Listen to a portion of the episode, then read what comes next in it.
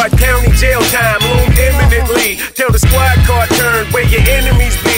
When the pigs uncuff you, then it would sink. And you are now looking at death on the brink of it. Soon as the cop car left, the gunshots came straight. Hit a kid in his bed, dead on a box frame.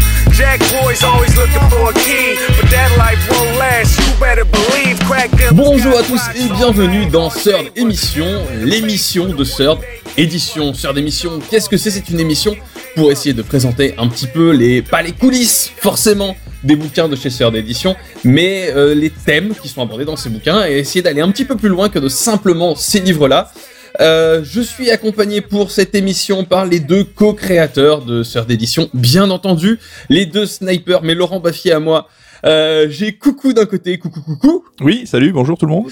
et de l'autre, j'ai Med. Bonjour, bonsoir. Voilà, comme ça, vous verrez, ils vont intervenir de temps en temps euh, pour pouvoir expliquer euh, eux de leur côté, puisqu'ils sont éditeurs, c'est eux qui gèrent tous ces bouquins-là, des, euh, des news euh, inside euh, de la rédaction de Sœur d'édition, et en même temps pour euh, donner leur avis sur certains sujets, parce que ce sont avant tout des joueurs. Et comme premier invité, euh, un des écrivains les plus prolifiques, je sais qu'il déteste quand je dis ça, parce que les plus prolifiques, c'est et Coucou, mais juste derrière et Coucou, l'écrivain le plus prolifique de chez Sœur d'édition, c'est Damien Méchéri. Damien, est-ce que tu es là? Oui, je suis là. Bonjour à tous. ah, c'est incroyable, j'ai l'impression d'être Nagui dans un, dans un jeu sur France 2. Euh, et Damien, tu es invité parce que sort aujourd'hui un livre un petit peu particulier dans, dans l'univers euh, des bouquins de sœurs d'édition. C'est Fumito. Alors, je, vais le dire une fois, mais je sens que je vais me planter. Fumito Ueda, c'était ça? Bah, c'est bien ça. Ah, je, je l'ai dit comme il fallait. Et est-ce que tu pourrais, ça c'est la, c'est la question pénible, en une minute, et attention, c'est chrono en main, en une minute, nous expliquer le concept de ton bouquin sur Fumito Ueda? Donc le livre en fait s'appelle même en entier l'œuvre de Fumito Ueda, donc une autre idée du jeu vidéo, parce qu'il présente tout simplement les trois jeux de, Fumito Ueda qui sont euh, bah, trois jeux qu'il a pu sortir sur 20 ans, donc ça fait quand même peu de jeux en une certaine longue durée. Euh, trois jeux qu'on peut qualifier de jeux de plateforme, voire de jeux d'aventure, qui sont à mi-chemin entre le conte et l'épopée et qui se car- caractérisent un peu par une forme de, de minimalisme euh, dans, dans leur approche esthétique, dans leur approche sonore, euh, des jeux quasi muets, euh, qui sont un peu à contre-courant des standards du jeu vidéo justement, euh, dans la mesure où ils mettent en avant cette approche plus euh, bah, plus intimiste, presque plus poétique aussi euh, du jeu vidéo, tout en se positionnant sur des bases assez connues justement du, du jeu d'aventure. Et c'est ainsi voilà qu'on peut qualifier à mon sens les, les trois œuvres de Fumito Ueda, c'est des jeux qui ont une sensibilité à part euh, qui ne peuvent pas forcément plaire à tous dans leur approche, dans leur lenteur, dans, dans leur mécanisme, mais qui, euh, par le biais de leur expression, à la fois visuelle, à la fois thématique, et au niveau de la manière dont ils jouent avec l'interaction, parviennent à embarquer le joueur, en tout cas dans une aventure euh, bah, qui peut être inoubliable. Bon, merci beaucoup euh, Damien euh, pour cette explication claire, limpide et en même temps très rapide. Euh, ça nous permet justement de revenir sur cet ouvrage qui est particulier, encore une fois, je le disais dans le dans le sérail de euh, Sœur d'édition, parce que pour une fois, c'est un livre qui ne revient pas sur une série de jeux, une saga qu'on analyse, mais sur un auteur et donc quelque part, c'est une biographie façon Third. C'était euh, c'était un petit peu la catchphrase qu'on avait qu'on avait voulu faire euh, pour euh, pour, pour présenter ce nouveau bouquin. Alors, une, une biographie façon Third, j'ai envie de m'adresser à un des deux snipers. Euh, coucou, tiens, Oui. qui, qui- qui- qui me regarde. Comment tu définirais une, biographie spéciale à la Third Bah, tu nous connais, on aime bien ne pas faire les choses comme les autres. hein. On essaie toujours de prendre des, des trucs existants et essayer de les, tordre un petit peu euh, comme on aime. Et donc, l'idée, c'est vrai qu'on bosse beaucoup sur les sagas de jeux vidéo, mais on n'a jamais fait un livre axé sur un créateur. Et donc, en fait, euh, c'est pas une biographie officielle qu'on peut trouver ailleurs avec euh, la participation active de, de l'individu qui va revenir sur toute sa vie, etc. Nous, c'était vraiment euh, étudier l'œuvre de Ueda, mais par le prisme de l'auteur. Donc euh, évidemment, on revient un petit peu sur son background professionnel et on essaie le long du, livre, et là Damien pourra, pourra en parler mieux que moi, de, revenir un petit peu sur ses, euh, sa, touche personnelle, sur sa marque de fabrique, sur ce qui, fait ce qui en fait un créateur à part. Et euh, on analyse vraiment le créateur là par le biais des œuvres. Ouais, ce qu'il faut dire, c'est qu'à la toute base, vraiment au tout début, on n'avait vraiment pas pour ambition de faire euh, quelque chose autour de, de Ueda, de Ueda. Alors ça, c'est comme toi, Carta, je, je vais, euh, je, je vais bafouiller pendant tout le podcast, qui n'est pas un podcast, c'est une émission. Euh, et euh, non, en fait, ce que je voulais dire, c'est que euh, voilà, à la base, on voulait parler des jeux. Vraiment, il y a, il y a un an, le projet a été lancé il y a un an et demi, deux ans. Damien, je sais pas si tu te souviens, hein, c'était sur un coup de téléphone. Est-ce que, est-ce que ça te branche de faire ça? Oui, c'était fin 2015. Ouais, donc ça fait fait, ça fait bien un moment à l'époque où Last Guardian, on s'était dit, tiens, ça va peut-être sortir dans six mois, ça serait cool de, de faire quelque chose de raccord. Euh, donc ouais, même l'histoire du livre est, est un petit peu en connexion avec l'histoire du jeu. On voulait avant tout parler des, euh, des trois jeux de Ueda. Et en fait, c'est petit à petit, avec la réflexion, où on s'est dit, bah, parler de ces trois œuvres, c'est finalement parler que, que, que d'une seule personne, parce que voilà, Ueda, il a vraiment une, une position d'artiste, où il y a en fait une, une vision d'artiste, où les trois jeux vont, en fait, ont des similarités, euh, que ce soit sur la direction artistique, sur le gameplay, sur plein de choses, et on, on le verra un petit peu plus tard. Et donc voilà, c'est ça qui a fait concorder euh, tout sur le entre la pseudo biographie et euh, ce qui est important pour nous et ça on, le défend sur plusieurs de nos ouvrages c'est que les, les œuvres donc les jeux en l'occurrence euh, parlent souvent plus que les créateurs. Euh, c'est très facile de, de pouvoir dire qu'une d'avoir euh, la, la personne en interview peut nous donner les coulisses peut nous donner un petit peu sa, sa- son ressenti ou pourquoi il a créé les jeux. Euh, néanmoins dans une interview il y a toujours des filtres euh, par rapport à quand il a créé le jeu s'il a un sous contrainte encore ou sous contrat avec Ou des éditeurs. même. ou la mémoire exactement. Euh, alors qu'une œuvre elle ment jamais. Une œuvre elle est elle est ce qu'elle est et du coup l'analyser parle d'elle-même. Donc voilà c'est c'est ça aussi euh, l'ambition c'est enfin analyser à travers les œuvres. Est-ce que justement c'est pas euh, c'est c'est pas un peu contradictoire avec tout le boulot qui a été fait par Sœur avant puisque tu dis justement on préfère analyser les œuvres parce que les œuvres ne mentent pas et là boum tout de suite c'est une biographie. c'est toi qui dis que c'est une biographie déjà C'est le nom d'un auteur qu'on met sur le sur la Alors couverture d'un livre. c'est quand même l'œuvre de Fumito Ueda. C'est que voilà, c'est euh, Ouais. c'est l'ensemble des trois jeux qui vont être traités dans, dans ce livre. Donc Oui, sauf que c'est lui le lien. Donc techniquement, c'est comme une biographie. Tu suis l'angle de la biographie pour analyser les œuvres. Donc c'est à l'inverse de ce que tu disais. C'est une biographie artistique en vérité, si on devait mettre les, bons termes, parce qu'en soi, non, ce n'est pas du tout une biographie de Fumito Ueda. En soi, même la partie biographique pure, euh, elle prend peut-être trois, trois, quatre pages dans le livre, pas plus.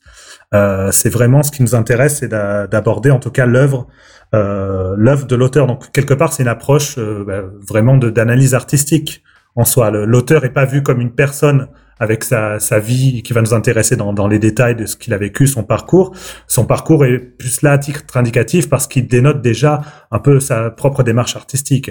Par contre, là où ça va être intéressant, c'est de voir justement en quoi trois œuvres qui ne font pas nécessairement partie du même univers, même si bon, ça peut, euh, ça peut se discuter, euh, se rapprochent énormément et euh, parce qu'elles s'articulent autour d'une vision d'un d'un même auteur. Du coup, est-ce que c'est un peu une déshumanisation de l'auteur? Déshumanisation.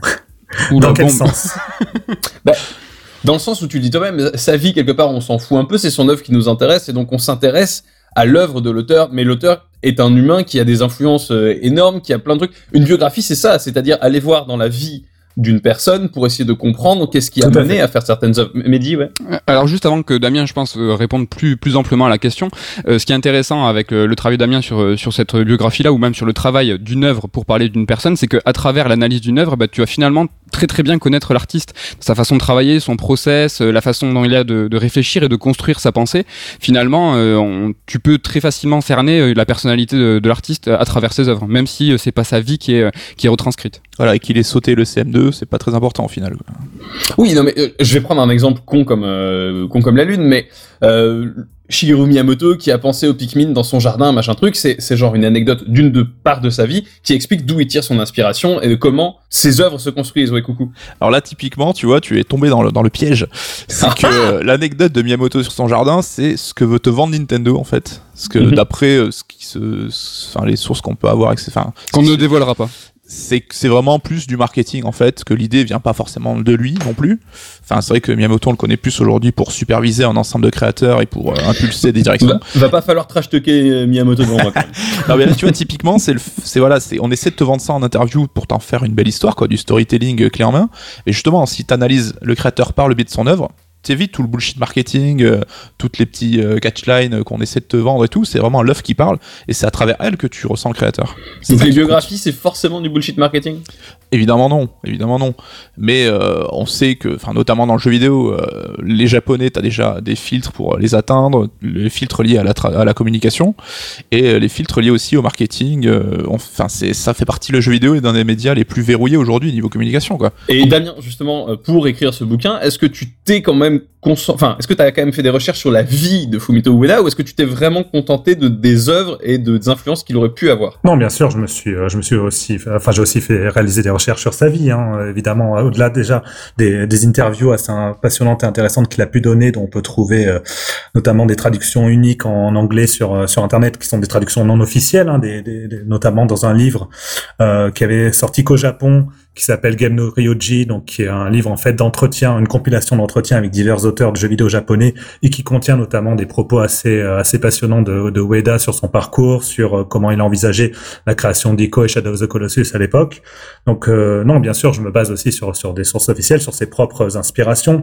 Dernièrement, justement, à l'occasion de la sortie de Last Guardian, il a encore donné pas mal d'interviews où il aborde en détail certaines de ses sources d'inspiration, de ses influences donc des, des, éléments concrets euh, qu'on retrouve bien sûr dans, ensuite dans, dans, les jeux, donc qui permettent aussi d'avoir des appuis pour, euh, pour analyser les jeux à travers ce prisme.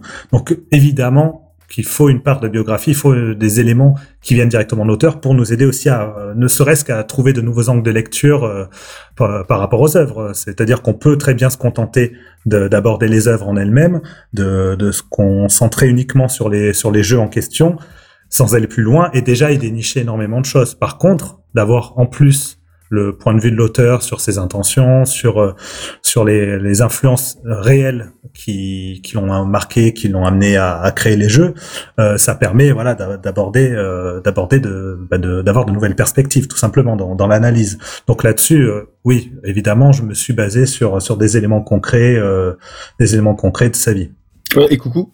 Ouais, ben pour jouer un peu notre rôle aussi, euh, intervenir à ce niveau-là, c'est moi Damien, une question, c'est est-ce que ça a changé ta façon d'appréhender, tu vois, l'écriture, d'avoir euh, un livre orienté plus sur une personne que sur une saga, parce qu'on sait que tu as bossé sur euh, sur la saga Final Fantasy, sur Silent Hill, le bouquin Final Fantasy. Est-ce que ton ton boulot a été modifié par rapport à ça? Oui, la modification principale, je dirais qu'elle vient au niveau de du lien qu'il y a entre les différentes parties de, de l'ouvrage. C'est-à-dire que on a toujours bien sûr euh, les trois piliers chez Sœur d'édition qui sont univers, création, décryptage, euh, qu'on retrouve dans, dans chacun bah, des bouquins euh, que vous éditez. Euh, donc là-dessus, quelque part, on, on, retrouve aussi ces trois piliers-là dans, dans le livre sur Fumito Ueda, mais le fait même de l'appeler l'œuvre de Fumito Ueda, quelque part, voilà, ça dénote une certaine idée, une certaine prise de position, en tout cas de, éditoriale, euh, qui amène aussi l'auteur, donc moi en l'occurrence, à, à, repenser un peu sa manière de d'envisager l'ensemble de, de l'ouvrage. C'est-à-dire que là, on est dans un essai encore plus marqué, peut-être même qu'avec les, les, autres livres, dans la mesure où il y a vraiment, voilà, du point de départ à, à la conclusion, il y a une cohérence en fait qui se tisse petit à petit, qui est peut-être pas perceptible vraiment au début, mais qui, à mon sens, est amené justement à tout ce qu'on a dans le chapitre décryptage, qu'on abordera un peu, un peu plus loin. Ouais, c'est ce que j'allais dire justement d'ailleurs, c'est que, enfin, on, en développera certainement ça plus tard, mais euh, le chapitre décryptage est encore plus euh, transversal qu'on peut avoir dans les autres bouquins, où là, on est vraiment beaucoup moins sur l'analyse des œuvres en tant que telles forcément, mais on a des débats qui vont plus loin que ça et qui qui touche vraiment plus à la place du créateur quoi.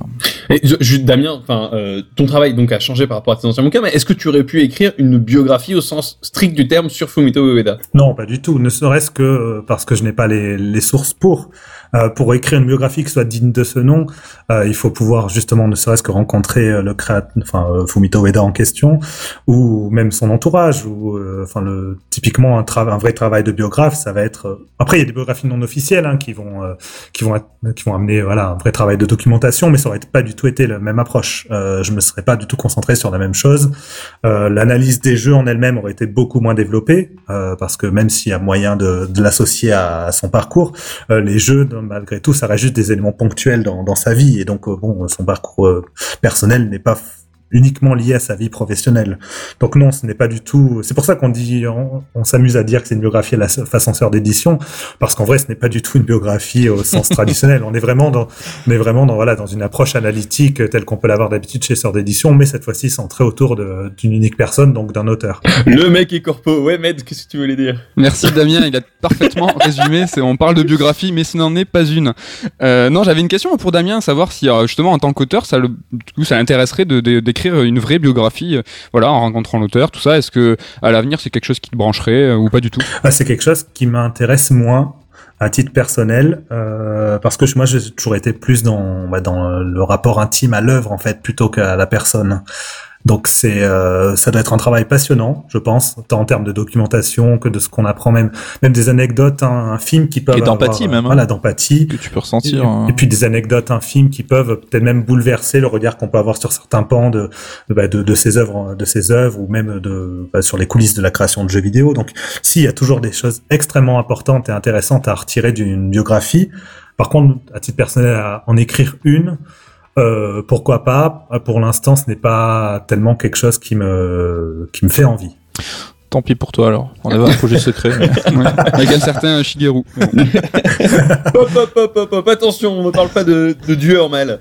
Mais non, c'est intéressant ce que tu dis. C'est- quelque part, tu mets l'œuvre. euh, Enfin, c'est c'est très subjectif, hein, mais tu mets l'œuvre devant le créateur quelque part. L'œuvre dépasse complètement le créateur. Ça, je sais que c'est une question qui intéresse aussi les, les boys énormément, mais c'est c'est l'œuvre quelque part qui prime sur le créateur chez toi. Ah oui, chez moi, oui, bien sûr, mais de toute façon, c'est comme ça que je me suis retrouvé euh, euh, à écrire des, ouvrages, euh, que ce soit sur le jeu vidéo, ou même à écrire sur divers sujets culturels. Enfin, c'est vraiment cette approche bah, intime que j'ai dans le rapport à l'art en général, hein, que ce soit avec la musique, le jeu vidéo, le cinéma, la peinture, la littérature. C'est un rapport très intime aux œuvres qui est pour moi autre, enfin dépasse largement ce que je peux, le rapport que je peux avoir euh, avec une rencontre avec un, créateur, par exemple. En fait, c'est pas du tout comparable quelque part. C'est des approches très complémentaires. On est, on n'est pas du tout dans la même démarche. Moi, ce qui me passionne, c'est en quoi une œuvre peut m'apporter vraiment quelque chose à un niveau humain. Euh, déjà, ce qu'elle va m'apporter en termes émotionnels, en termes de, de, de ressenti sur le moment, mais ce qu'elle va m'apporter ensuite, c'est-à-dire une œuvre quand elle va finir par grandir en moi, euh, avec le temps qui passe. Donc c'est, euh, plus ça. C'est ce qui m'a construit en fait. Euh, le, le cinéma comme le jeu vidéo m'ont construit sur bien des points, et donc c'est aussi ce que je veux faire ressortir, euh, euh, ce que je veux faire ressortir via, via les écrits. C'est ça, il faut pas opposer notre façon de faire des biographies à la façon conventionnelle, on va dire. C'est pas, on rejette pas l'homme au détriment de l'œuvre. hein. C'est que on analyse l'œuvre, mais l'homme existe aussi et serait tout aussi intéressant à analyser. Quoi. C'est juste un parti pris. Quoi. Bien sûr.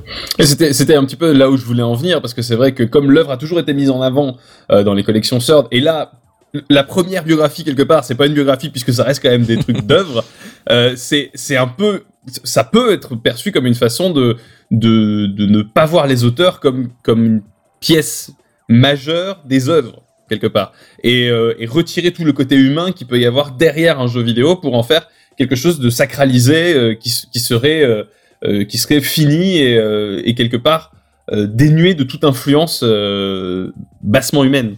C'est plus complexe que ça parce qu'une œuvre, en vrai, ça joue beaucoup aussi sur le, bah, justement la perception de celui qui va découvrir l'œuvre. Mhm. Donc, à- on, on articule ça autour d'un auteur parce qu'un auteur, c'est une sensibilité, c'est une, une vie, c'est une, euh, c'est quelque chose qui, euh, voilà, l'a amené à faire des choix, euh, à se concerter aussi avec son équipe parce que bon, on parle beaucoup de l'auteur, mais euh, il faut toujours quand même rappeler qu'un jeu, le jeu vidéo, c'est un média qui est, euh, enfin, une création collective. Hein, c'est comme le cinéma, donc c'est-à-dire qu'il y a énormément de personnes, euh, des centaines de personnes qui œuvrent sur le sur le même jeu, euh, Oui. qui euh, bah, qui euh, peuvent proposer des idées, qui peuvent être en désaccord même avec la vision de l'auteur et donc proposer même des, des compromis ou des contreparties, bon, peu importe. Mais c'est une œuvre qui se crée aussi, voilà, par le dialogue, par l'échange. L'auteur, il a beau avoir le contrôle sur tout, il a beau avoir être aussi maniaque que possible, être aussi minutieux que possible. dans l'absolu, il va quand même prendre énormément d'idées qui vont venir des autres et même en termes de, par exemple, de rendu visuel euh, ou de ou simplement de, de certains euh, éléments d'animation. Il peut y avoir la personnalité aussi des autres euh, participants qui vont qui va se ressentir dans, dans l'œuvre finale.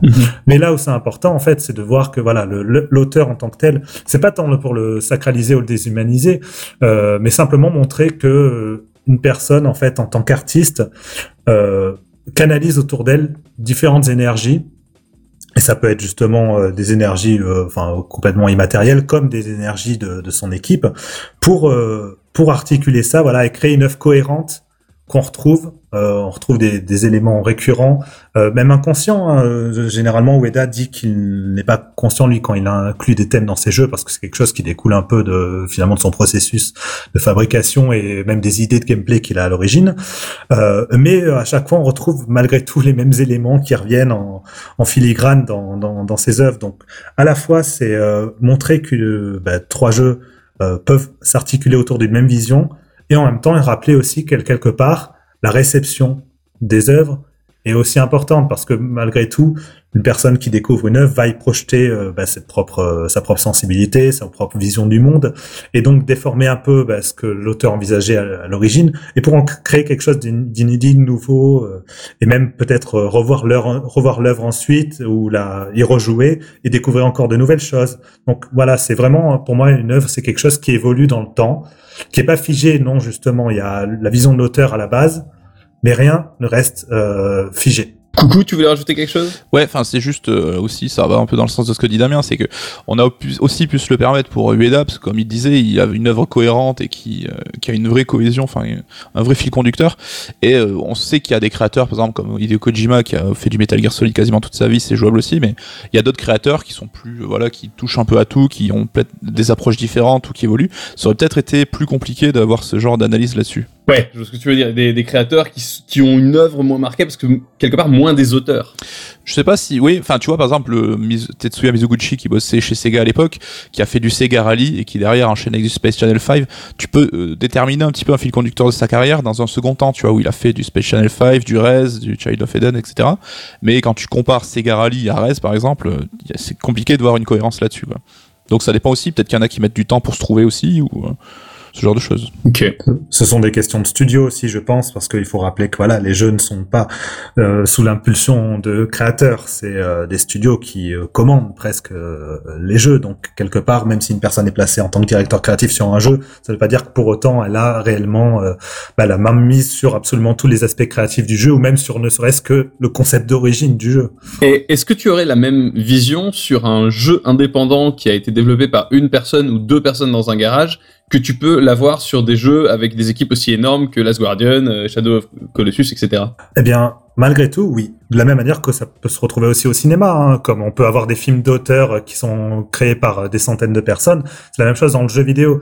En fait, l'idée, c'est euh, quand un auteur a vraiment une personnalité très forte, très marquée, et qui veut la mettre euh, en avant, il va avoir une manière différente de procéder en fait vis-à-vis de son équipe. Et l'équipe elle-même, si elle est consciente que le créateur, donc le, enfin le directeur créatif en question, a une vision qui est bien claire, qui est bien cohérente et euh, qui leur paraît euh, bah, intéressante, euh, eux leur idée c'est euh, c'est quelque part finalement de d'aller dans ce sillon-là, c'est de faire en sorte que leur propre énergie créative euh, s'inscrive dans celle du, du directeur créatif. Et donc non pas d'aller en d'apporter quelque chose en qui ira à l'encontre de la vision du créateur, mais au contraire de l'appuyer, d'amener des éléments qui vont euh, qui vont aller dans son sens. Donc oui, c'est tout à fait possible et justement les jeux de Fumito Ueda en sont la preuve vivante.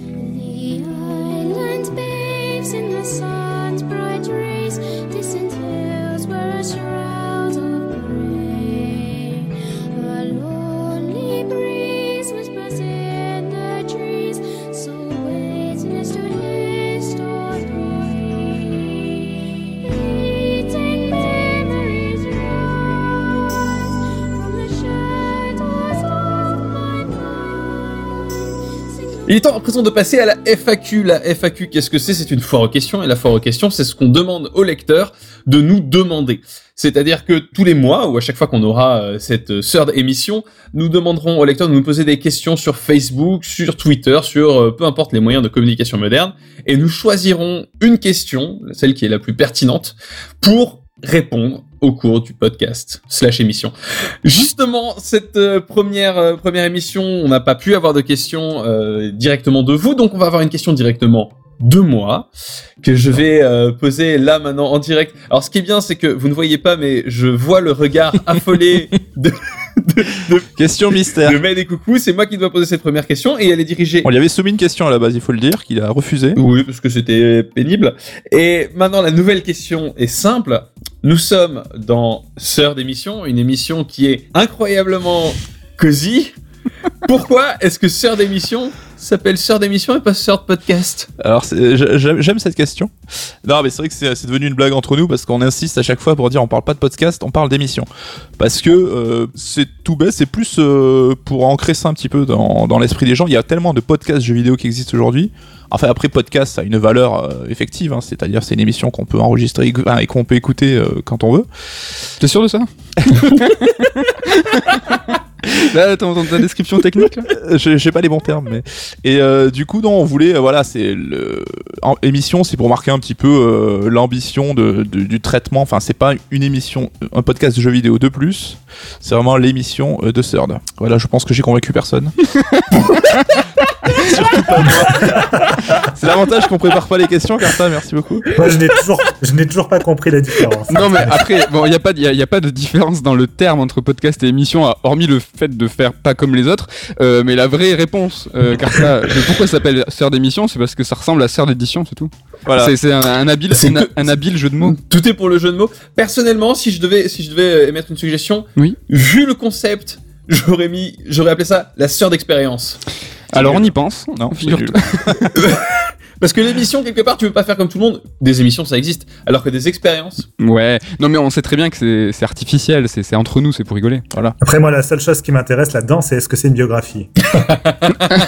tu vois, c'est exactement ça. On fait des, des podcasts qui sont pas des podcasts, mais des émissions, des biographies qui ne sont pas des biographies, mais des recherches sur l'œuvre. tant qu'on peut tromper le lecteur hein. Tant qu'on peut tromper le lecteur. Et moi, je le trompe depuis le début parce qu'on parle de Fumeto Ueda. Et en fait, les jeux de Fumeto Ueda, je n'en ai jamais testé un seul. Je, je n'ai jamais joué à un seul jeu de Fumeto Ueda. D'ailleurs, j'ai du mal à prononcer son nom. Je connais ces jeux. Je sais qu'ils existent. Je sais qu'ils sont révérés. Enfin, attention. Je sais que deux des jeux de Fumito Ueda sont révérés par à peu près tout le monde. Et jusqu'à il y a pas longtemps, c'était un petit peu les jeux où à chaque fois qu'on disait euh, qu'est-ce qu'un jeu vidéo parfait, machin truc, t'avais toujours un, connard pour balancer Ico ou Shadow of the Colossus. Des trucs que j'avais jamais fait. Et donc, du coup, frustration. euh, surtout pour l'un des deux. Mais c'est vrai que autour de cette euh, non-table, de cette table virtuelle de podcast, nous avons des gens qui, euh, qui ont joué à tous les jeux Émission. de Fumito Ueda, cette expérience. nous avons des gens qui ont joué à tous les jeux de Fumito Ueda, ou de, de- je vais pas arriver à dire son nom. À Fumito, dis Ueda dis Ueda à Fumi. Fumi mon ami. Est-ce que j'aimerais commencer par Damien évidemment. Euh, quel est ton jeu de Fumi mon ami que tu préfères? Euh, c'est une question quand même assez complexe, surtout que The Last Guardian finalement est sorti il n'y a pas si longtemps que ça. Donc le temps que, comme je l'expliquais tout à l'heure, il grandisse en moi, bon, il y a encore un...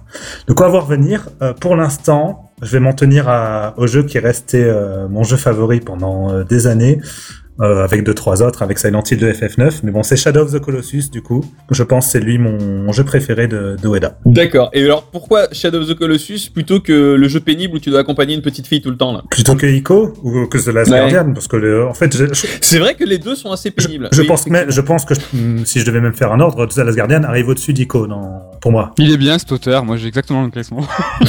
Pour- pourquoi au lieu de ces deux-là Je sais pas trop ce qui les différencierait. Peut-être, euh, peut-être là, ouais, l'univers, la force d'évocation qu'il y a dans, dans Shadow of the Colossus m'a amené encore plus loin en termes de, de ressenti. Je, non, j'ai du mal à. Enfin, c'est un peu compliqué. C'est comme si tu me disais euh, quel est ton film préféré de, de tel réalisateur dont j'adore tous les films de David Lynch, par exemple. Tiens, voilà. Donc j'ai un peu du mal à, à les différencier. Shadow of the Colossus, c'est aussi parce que c'est le premier que j'ai fait de Fumito Ueda, ça y joue peut-être. Une autre question du coup, euh, side question. Lequel tu as le plus refait? À Shadow of the Colossus. Ah voilà. Donc les maths gagnent. Shadow of the Colossus c'est vraiment ton préféré. Point barre. Oui, j'ai bien dû le refaire une dizaine de fois. Dix fois? Oui, oui, facilement.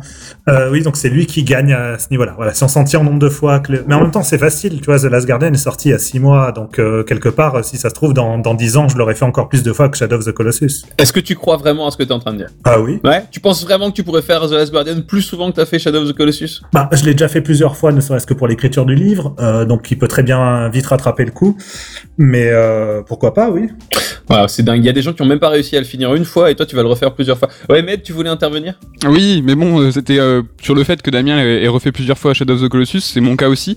Euh, ça s'explique parce qu'en fait, c'est un jeu qui a un mode difficile, qui a un mode time attack, donc euh, de facto, le, le jeu propose euh, a une replay value, euh, alors que euh, Ico et The Last Guardian, si je dis pas de bêtises, n'en a pas vraiment. euh, Après, c'est une replay value un petit peu artificielle. Le mode time attack. Pour rebondir là-dessus, moi, je n'ai jamais, euh, enfin, j'ai quasiment très peu touché au mode time attack ou au mode euh, difficile. Hein. C'est vraiment, moi, ce qui m'intéresse, c'est revivre l'aventure telle, C'est pour les noobs. voilà, telle telle qu'elle a été. Non, mais c'est un fou- bon. Finalement, Damien était fixe parce que moi, je l'ai re- je l'ai refait en, di- je l'ai refait en difficile et c'était un, c'était un vrai vrai challenge et moi j'ai adoré le refaire euh, sous, sous cet angle-là. Quoi. Coucou, toi, c'est pas Shadow of the Colossus, hein, ton préféré? Non, bah c'est un jeu que j'adore, hein, Shadow of the Colossus, il y a aucun souci là-dessus. Mais je préfère Ico, ouais, je suis plus euh, team Ico, tu vois. Après, comme pareil que Damien, Last Guardian, euh, je vais attendre un petit peu parce que pour l'instant j'aurais du mal à le jauger. Mais Ico, après, c'est peut-être euh, mon côté plus classique, tu vois. Je trouve qu'il c'est il répond peut-être plus à des codes de jeux vidéo dans le sens où tu dois sortir dans l'environnement, tu dois, as quelques petites énigmes où tu dois pousser des caisses, tu dois trouver la sortie, etc. Mais je trouve qu'il a une, espèce d'unité, tu vois, il est un peu condensé, il est pas très long. Euh, t'as l'unité de Dieu, enfin c'est tout est un peu condensé, ça fait une aventure, je trouve, euh, qui se vit presque d'une traite et que je préfère au côté plus. Euh, c'est vrai que Shadow Colossus a un côté un peu plus euh, grandiloquent quelque part et euh, que j'apprécie aussi mais je trouvais Ico plus intime et qui ça m'a plus parlé tu vois après je pense que là-dessus euh, chacun sa paroisse hein, mais euh. ce qui est assez fascinant avec avec justement Shadow of the Colossus c'est ce contraste entre le côté grandiloquent et le côté plus intimiste qu'il y avait déjà dans Ico évidemment une autre dans une autre mesure mais ce qui m'a fasciné toujours avec Shadow of the Colossus c'est justement son monde son monde qui est vide qui est désert, euh, qui euh, conduit quelque part à une forme de contemplation. Beaucoup de gens se sont euh, se sont ennuyés profondément devant Shadow of the Colossus parce qu'il fallait rejoindre les endroits où on affronte des colosses et que parfois ça prend 10, 15, 20, 30 minutes de, bah, de galop à cheval pour, pour y arriver. Euh, alors que moi, c'est des séquences qui m'ont fait ressortir des choses viscérales, extrêmement profondes et qui ne peuvent pas être exprimées par les mots. Et euh, c'est quelque chose que j'ai pas retrouvé à la même échelle dans, dans Ico. C'est peut-être aussi cet aspect-là qui fait que je préfère Shadow of the Colossus. Juste, juste pour euh, parce que Carta, on t'entend troller depuis tout à l'heure. Juste pour préciser, t'es un joueur PC qui n'aime pas les jeux japonais, donc ne vous inquiétez pas. Hein. Alors faux, faux, faux. Il surjoue le, le troll. Euh... Alors déjà, je ne surjoue pas. Je, je, je joue toujours juste. Et ensuite, je c'est pas c'est pas vrai que je n'aime pas les jeux japonais. Il y a des jeux japonais que j'aime beaucoup, euh, notamment euh, Nintendo. Je suis un Nintendo Le fameux jeu japonais Nintendo. les jeux japonais de chez Nintendo, ceux qui savent faire des jeux vidéo pas chiants et où les gens n'ont pas des coupes de cheveux ridicules. Mais après, c'est vrai que j'ai un problème de manière générale avec les jeux très rigides japonais. Cela dit, euh, Shadow of the Colossus, tu vois, par exemple, est un jeu qui m'intéresse énormément par le côté grandiloquent, le côté attaque des, des colosses. Et euh, je sais que là, je, évidemment, je suis sur Zelda euh, comme un furieux depuis un moment. Et j'ai entendu que les, euh, les titans de Shadow, enfin les colosses de Shadow of the Colossus et les oui, on retrouve pas les mal donjons, de, de points communs. Voilà, on, on, retrouve pas mal dans ce côté monde gigantesque, bête gigantesque sur laquelle tu, tu crapahutes. Ça, ça m'excite énormément. Après, c'est vrai que la portée un petit peu poético, euh, poético contemplatif, machin truc, me touche moins. Là où par exemple dans Zelda, je suis absolument baba et je peux rester des heures à regarder un paysage. Je sais pas pourquoi, mais j'ai l'impression que dans ces jeux-là, j'aurais du mal. Après, j'ai jamais eu de PlayStation, ce qui explique aussi pourquoi j'ai jamais pu faire ces jeux-là. Peut-être que si j'avais eu une PlayStation à la base, j'aurais, je, serais comme vous euh, et j'adorerais euh, me faire chier devant des jeux vidéo. Mais ouais, mais le truc c'est que ça coupe court au débat, c'est que t'as pas fait les jeux et euh, tu m'as grillé ma comparaison. C'est que moi, Shadow of the Colossus, je le trouve exceptionnel. Coucou, on revient sur Ico parce que j'ai pas de trucs à te dire sur Ico. Mais juste, moi, du coup, je rebondis parce que c'était parfait. Euh, moi, c'est Shadow of the Colossus, c'est mon préféré des trois de Ueda. Et en ce moment, il me, ça me fait énormément penser à, à Breath of the Wild. Donc c'est marrant que tu en parles alors que t'as pas fait les deux jeux. Mais il y a plusieurs points communs. Tout à l'heure, Damien parlait de ces grands espaces vides, de ces espèces de rien. Euh, bah, ce qui est hyper appréciable de Breath of the Wild, c'est- justement voyager et voir ce qu'il y a au détour d'une d'une d'une colline ou, bref. Dans Shadow of the Colossus, c'était exactement pareil. Moi, je sais qu'à l'époque, euh, il y, a, un peu une similitude aussi au niveau de la grimpe. C'est-à-dire que le héros, il peut il peut gr- grimper sur les lierres. Et euh, bon, il y a un grand bâtiment au, milieu de la grande plaine. Et moi, j'ai tout de suite essayé de de, de, de le monter. C'est très très compliqué. C'est possible si on prend plusieurs ben, queues de lézard, tout ça. Euh, en fait, il faut manger des queues de lézard pour pour augmenter sa barre de- d'endurance, qui fait aussi penser à Zelda. Et euh, en fait, tu peux craquer le jeu, tu peux essayer de, monter alors que t'as pas t'as pas la. les- mais est-ce que tu as comme dans euh, Zelda des, des, des points d'intérêt, je pense même même euh, entre guillemets artificiels comme les coroxides euh, dans, dans Zelda? Est-ce que tu as ça qui te permet d'avancer chaque les, les graines de Oui, oui, euh, Non, il y a, en fait, le jeu ne te récompense pas par euh, un objet ou par quelque chose, mais le jeu te récompense à chaque fois par un paysage, par une cascade, par un bois que Ouais, la philosophie est pas du tout la même. hein. Zelda, l'objectif c'est de créer un monde ouvert qui soit ludique. Shadow of the Colossus, enfin l'idée c'était pas de faire le monde ouvert le plus ludique, c'était plus comme dit Damien, des phases de transition entre les différents colosses, mais qui te permettent de faire le point, de Ouais, mais juste- un petit peu le Juste- décor aussi. C'est justement dans ces phases-là où moi j'ai- eu exactement le même sentiment. Et dans Zelda, l'un de- des moments les plus fabuleux que j'ai eu, et je veux mais à un moment tu vois quelque chose qui est très gros et qui est très impressionnant, eh ben, le sentiment est exactement pareil dans Shadow of the Colossus. C'est après une grande escapade, tu vas être confronté à un colosse qui est gigantesque et ce même souffle coupé, je l'ai eu dans Shadow of the Colossus et je l'ai enfin retrouvé après 12 ans, c'est 2005 Shadow of the Colossus, euh, sur Zelda. Donc, Oui, mais c'est euh, vrai, c'est vraiment un jeu de contraste en fait. C'est ça justement qui est marqué le, le calme des longues, longues chevauchées à dos, à dos d'agro dans, dans les plaines désertes, et puis d'un seul coup la violence des affrontements contre les colosses qui sont immenses, qui sont et, et on en tient tient, on s'en tient toujours à cet en plus cet aspect un peu euh, presque ludique, euh, mais un peu caché là, du côté plateforme en fait, puisque les colosses euh, eux-mêmes sont comme des, des séquences de plateforme mais qui bougent. C'est des macro puzzles en fait. hein. Voilà, donc et quelque part c'est assez intéressant d'avoir un peu excentré le- le- les jeux de plateforme et d'aventure sur ce côté sur ce côté ennemi à affronter qui devient lui-même une séquence de plateforme à, à vaincre. Mais euh, non, c'est par le contraste que justement Shadow of the Colossus fonctionne. C'est euh, cet aspect-là qui euh, qui a pu marquer le joueur et qui a pu en enduyer d'autres aussi, puisqu'on se retrouve vraiment comme euh, bah, Carta, tu demandais tout à l'heure euh, si on retrouvait la même chose que dans Zelda au niveau des récompenses. Non, euh, comme a expliqué euh, Nicolas, on n'est pas du tout dans cette idée de, de, de récompense en fait ludique, de récompense physique. C'est euh, c'est juste du vide et c'est et quelque part ce vide t'oblige à réfléchir dessus en fait. Alors je donne la parole à Nicolas. Moi j'appelle Nicolas Coucou depuis le début, hein, il faut le savoir. Je suis incapable d'appeler cet homme Nicolas Coursier. Ce sera toujours Coucou pour moi. Voilà. Donc euh, Coucou. Non, mais c'est juste, euh, je vais raconter un peu ma vie. En fait, euh, Shadow of the Colossus, je l'ai fait qu'une seule fois. Et euh, c'était avec Med et un autre pote. En fait, on était euh, dans sa coloc, etc. C'est pour ça qu'il a fini le jeu. Et donc, on y a joué, en fait, et on l'a fait d'une traite. Donc, on a, on a commencé le soir à 19h, on a joué toute la nuit, on l'a terminé. Et c'est pour ça que depuis, tu vois, j'ai toujours ce souvenir un peu euh, ancré. Et j'aurais du mal à, à le relancer, quoi. C'est tout con, mais euh, j'aime bien garder ce souvenir. Euh. Ouais, mais c'est comme je disais tout à l'heure aussi, c'est vrai que euh, Shadow of the Colossus incite à, à le refaire. Je sais que toi, tu as envie de garder ce moment-là un peu ancré. euh, c'est presque contre nature, je trouve, tu vois, d'avoir un jeu qui te propose du time attack et tout, alors que c'est quand même un jeu qui joue sur le l'émotion, le sentiment et tout. Et après, on te dit, ah, au fait, Ouais, si tu mais- veux gagner la cape qui permet de faire ça, refais le jeu en moins de 45 minutes. C'est ce que je disais, ça a l'air d'être un petit peu artificiellement gonflé la durée de vie, juste pour dire allez on a des trucs un peu rigolos comme les jeux vidéo de d'à côté, alors qu'en fait c'est pas le postulat de base. C'est super artificiel, mais moi Shadow of the Colossus, je l'aime pas pour la posture émotionnelle ou euh, ou tout ce qui tout ce qui l'englobe. Moi, ce qui m'intéresse beaucoup, en fait, voilà, c'est euh, être époustouflé par ces par ces colosses gigantesques. Mais les macro puzzles, comme on en parlait tout à l'heure, moi, je les ai trouvés incroyables.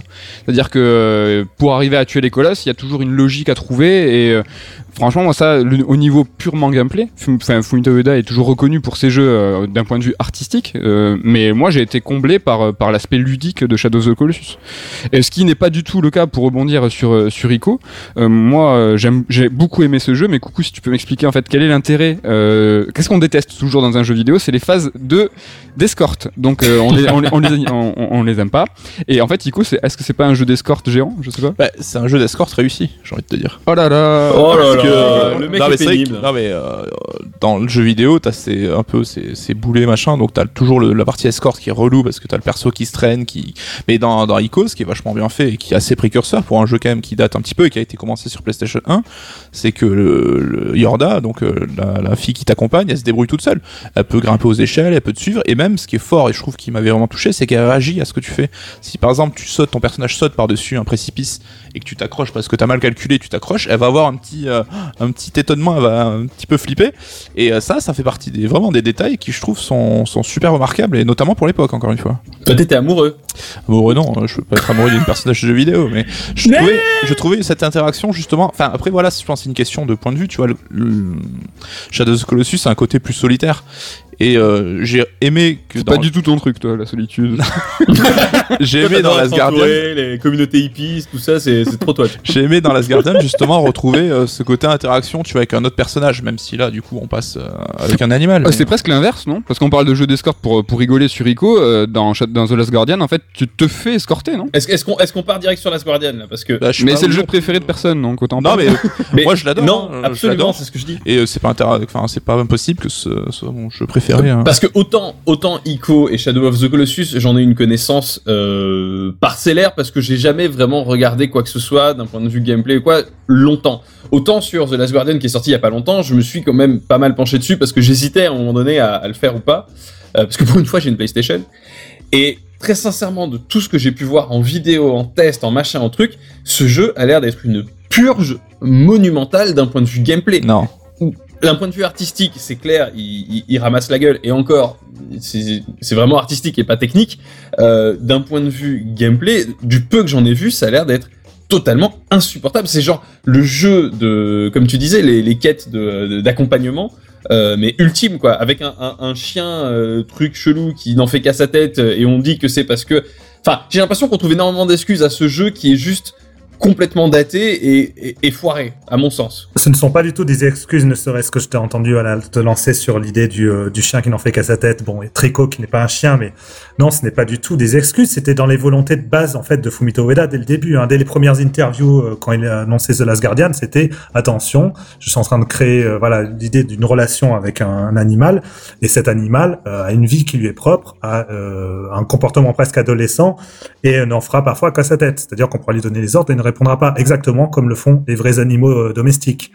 Donc c'est basé là-dessus, c'était l'idée de base, et c'est pour ça qu'on la retrouve dans, dans, le jeu final. Oui, mais est-ce que est-ce que ça peut pas être raté? Je, je, comprends que le postulat de base soit je vais faire quelque chose de pénible, mais est-ce que le fait que c'est pénible, on doit dire génial, t'as fait exactement ce que tu voulais faire, ou c'était une idée de merde depuis le début? Mais non, mais le jeu n'est pas pénible en fait, c'est le principe. S'il était réellement pénible, il y aurait pas des gens comme nous qui justement l'auraient euh, adoré à ce point.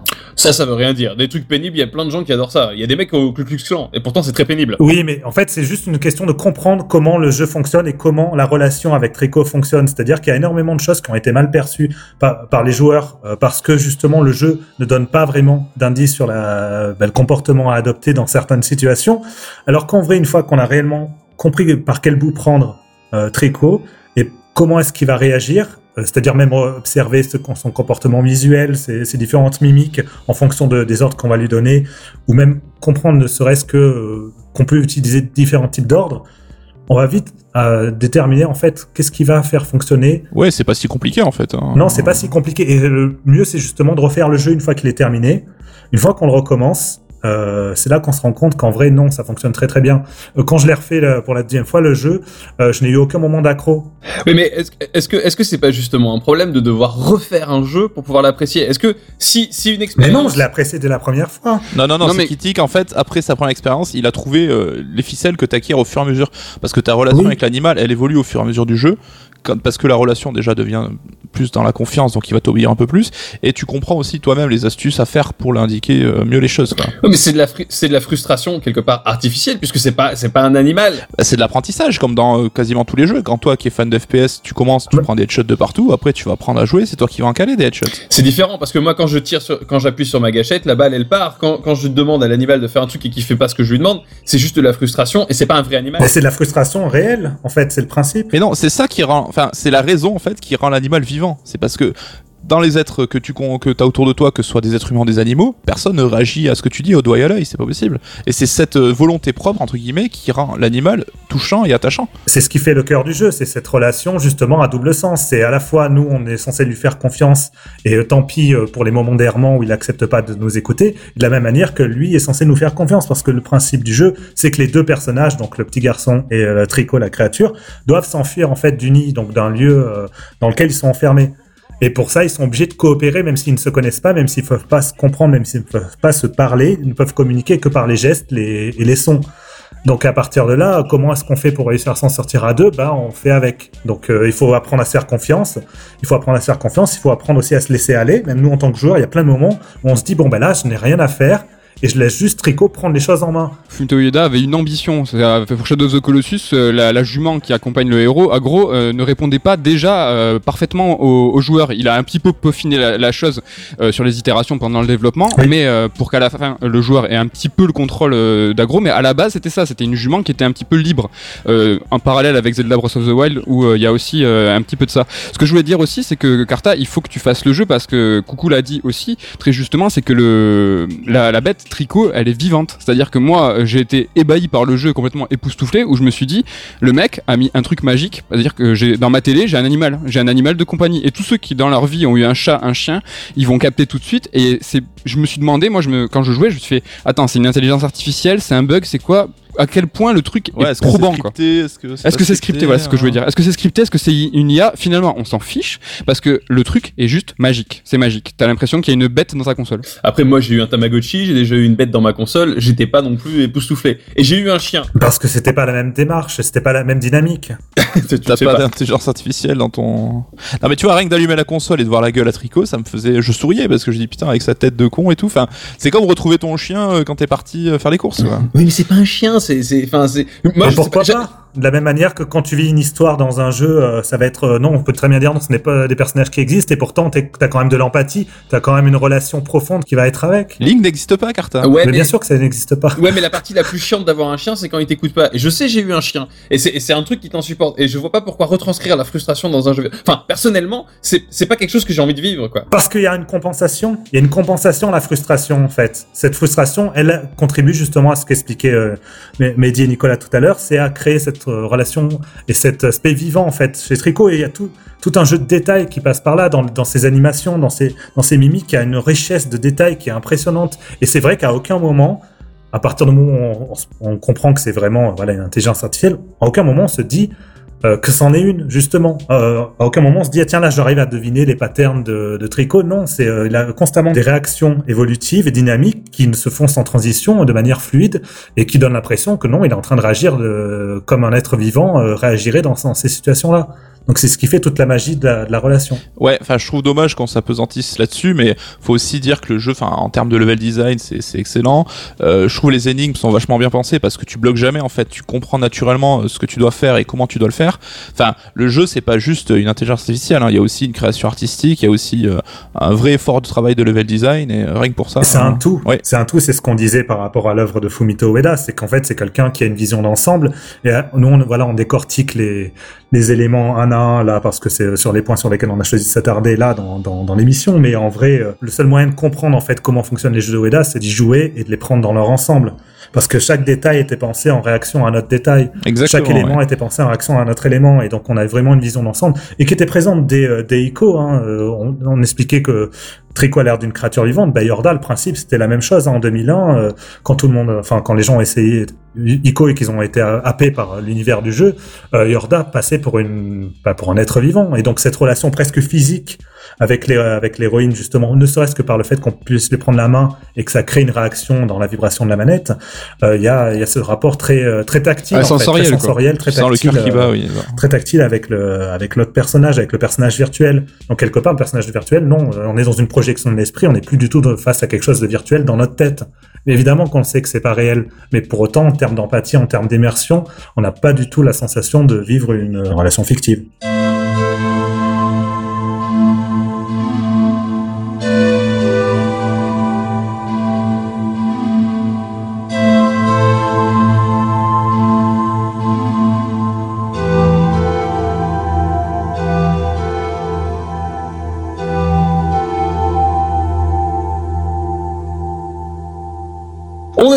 Avec Damien Méchéri. Damien Méchéri, pour essayer d'en savoir un petit peu plus sur lui, on va passer à un exercice extrêmement original qui n'a jamais été fait ailleurs.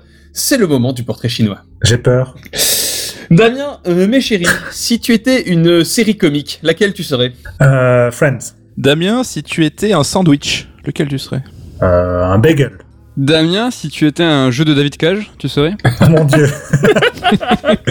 Euh, je serais, euh, je serais, euh, je serais Fahrenheit. C'est pas si mal.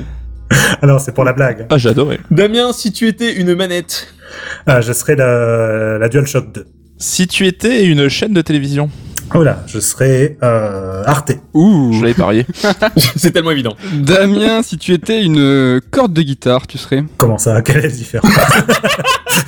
Alors voilà, je- j'explique. hein, on a, avant l'émission, j'ai dit est-ce que je la joue à fond ou pas? En fait, je voulais te poser la question est-ce que quel instrument de musique tu es? Mais non, je me suis dit c'est quand même un fin mélomane. Il sait qu'il y a six cordes de guitare, donc si t'es un Ah oui, quel mineur, un numéro mi de majeur- corde, d'accord, ok. Ah non, quelle corde? Il y en a six. Bon, et si tu veux, moi je Quel suis à sixième. ce qui est? Je sais pas. Ah putain, le bullshit. Damien, si, t'es- si tu étais une question de portrait chinois, Ah, je serais la question de la corde de guitare. Euh, Damien, si tu étais un compositeur de musique de jeux vidéo. Ah, je serais Mitsuda. Damien, si tu étais un méchant de Dragon Ball Z, tu serais Ah, Freezer. Ah, Blizzard Dragon Ball Z, on est à fond dans le sujet de, des livres, pas du tout. surtout pour enchaîner, bien joué. Non, c'était Mais- super, merci pour cette dernière question. De rien. Carta, plaisir On de revient, on revient quand même sur le bouquin, euh, sur le bouquin d'Ueda, écrit par Damien Méchéry. Damien, je sais de sources sûres qu'il y a une partie qui a été sucré dans ton bouquin. Alors, est-ce que c'est de l'autocensure? Est-ce que c'est de la censure de l'œil de Moscou qui est euh, Nicolas Coursier? On ne sait pas. Euh, dans tous les cas, il paraît que plusieurs dizaines de milliers de signes ont disparu d'une section qui était assez importante dans le bouquin. Euh, la question, le débat sempiternel euh, qui a déjà été abordé un milliard de fois, mais dont on a envie d'avoir euh, encore un petit extrait maintenant tous ensemble. La relation entre l'art et le jeu vidéo. Alors, tu, tu, tu reviens dessus dans le bouquin. Est-ce que tu peux nous expliquer un petit peu quel est ton angle d'attaque de ce débat euh, J'ai envie de dire millénaire, mais c'est impossible. À Ce débat millénaire, on n'est pas loin effectivement. L'idée, c'était justement un peu de désacraliser ce débat et d'en faire en fait le cœur de, de l'ouvrage, tout simplement. Parce que quand euh, Mehdi et Nico m'ont proposé d'écrire sur Fumito Ueda, bon, on était parti sur l'idée de faire comme d'habitude euh, un ouvrage avec euh, univers, décryptage. Euh, euh, Création, et- création. Ah mais c'est loin, ça fait un moment que tu l'as écrit. Pas- Non, t'en veux pas. C'est que ton quatrième livre en plus. hein.